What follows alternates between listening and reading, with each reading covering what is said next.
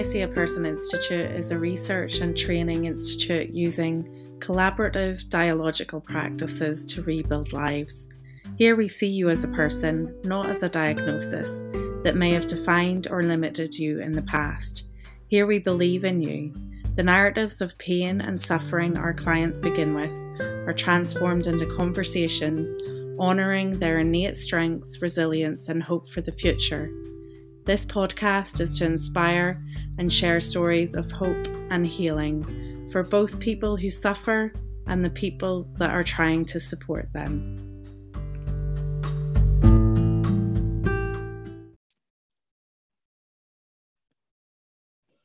Hi, everyone. Um, it's uh, everyone here at Now I See a Person Institute. Um, I'm Emma McIntosh, and we've also got Dr. Susan Swim and David Abramovich. Um, and today we are talking about a, a great, great person um, called Tom Andersen. Um, we use him and his ideas a lot in the work that we do. And uh, Dr. Swim had the pleasure of working with him. And uh, I think you're going to tell us a little bit about him. Dr. Yes. Yeah. Yes. Thank you so much, Emma. So um, it was 15 years ago that he passed away, and we thought that it would be um, it would be wonderful to be able to talk about him in this podcast and how much um, he not only um, influenced me as a very young therapist, but my whole life. And now I see a person institute. And I think all the people that have studied at Now I See a Person Institute. Um, and to, in, in the 90s, I was very interested in researching something called process ethics. And process ethics really came into my mind about what is the right and good for clients and therapy from my association with Tom Andersen and Harry Goolishian, and of course, Harlene Anderson. And, you know, the the early 80s were very, very exciting times at the Houston Galveston Institute. And we constantly had um, Tom visiting from Norway and and adding his ideas to the philosophical stance that um, we all use as collaborative dialogical practitioners. So um, in 2001, I had the opportunity to do a special edition for the Journal of um, Strategic Therapies and I had asked Tom to be one of the con- contributors. And I really loved what he wrote about um, ontology of ethics. So,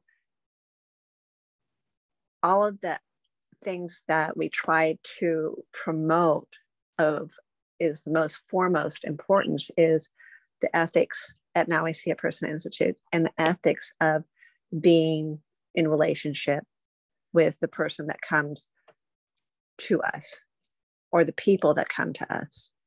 We prefer not to call them clients um, because that indicates that there's deficiency in someone. Um, what we feel that we're mutual participants in helping people to heal from very severe pain, symptoms, and trauma that has put their lives on hold. And I can still remember in the very beginning when we were doing the reflecting team that one of the things that Tom would do at the end of each session is that he would invite the client to talk about how that session was for them. So, for example, was there anything that perhaps wasn't talked about that if we had this time together to spend talking again, were there things they would have wanted to talk about differently?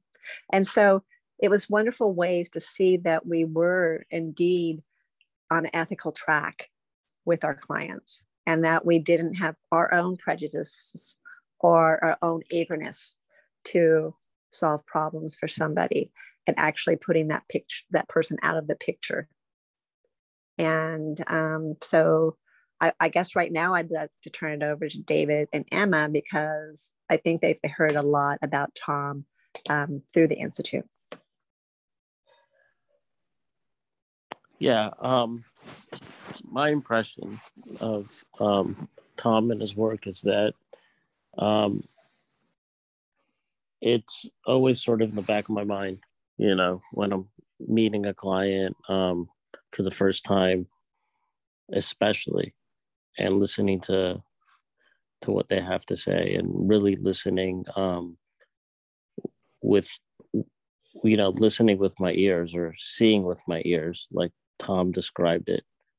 Um, and not rushing and pacing and letting the client tell me their story and really in in, in that process um, i'm showing the client respect and kindness for for their narrative and their experience and what they've gone through. And i think it's so important um, not just as a therapist but as a client because i think clients know when you're when you're listening and when they have your undivided attention. And um, when you are, the care um, is uh, is is apparent, and I think that uh, uh, you know Tom's teachings um, are are pervasive throughout the therapeutic process. Um, but for me, at the beginning, it's crucial because um, it accomplishes so much. It accomplishes, um, you know, you really listening and seeing what's going on, the client feeling really heard and cared for, and um, you know, it sets the tone for the rest of the therapeutic process and healing to occur.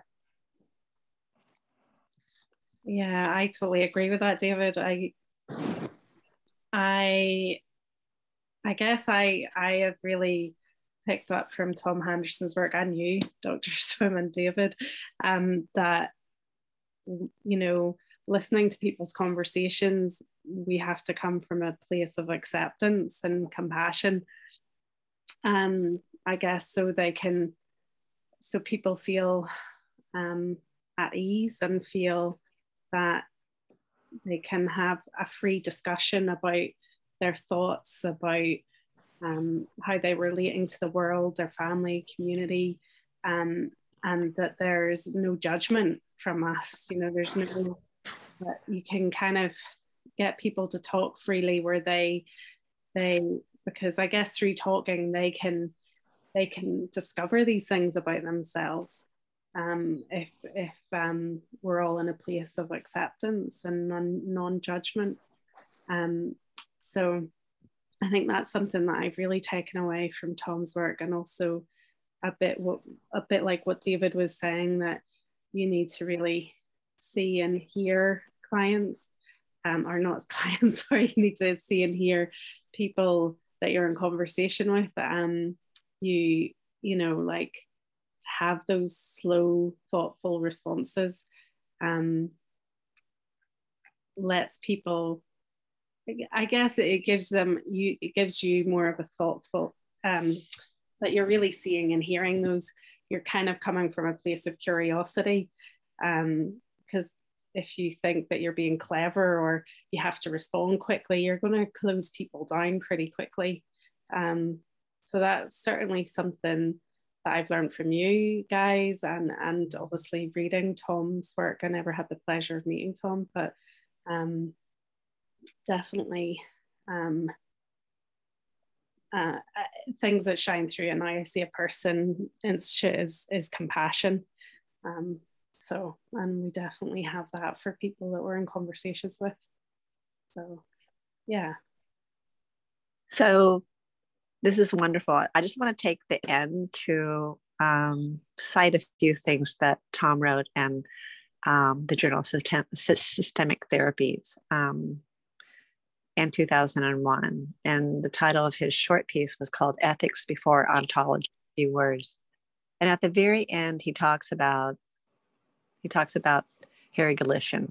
And he says, Harry Goolishian, an American Armenian and a friend to many of us, used to say, You shall not be occupied with what you do because so much works, but you could be occupied with a very few things you shall not do.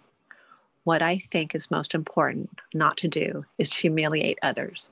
We have to look in the eyes of the other to be sure we're not humiliating her or him. And I think that really encompasses the work that we do. We really try to honor these sacred conversations that we have with clients who, sorry, again, I say clients too, oh my goodness, um, with people who have incredible trauma and how do we talk with them in a way that doesn't make them feel worse than they did when they first came in to see us. How do we talk with them in ways that we mutually find avenues of hope and change to occur? It's because therapy is a mutual process. It's not a therapy that i do to somebody process.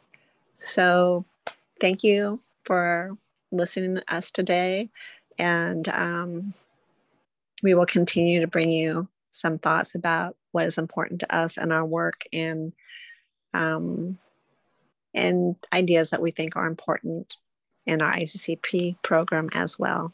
Thank you so much.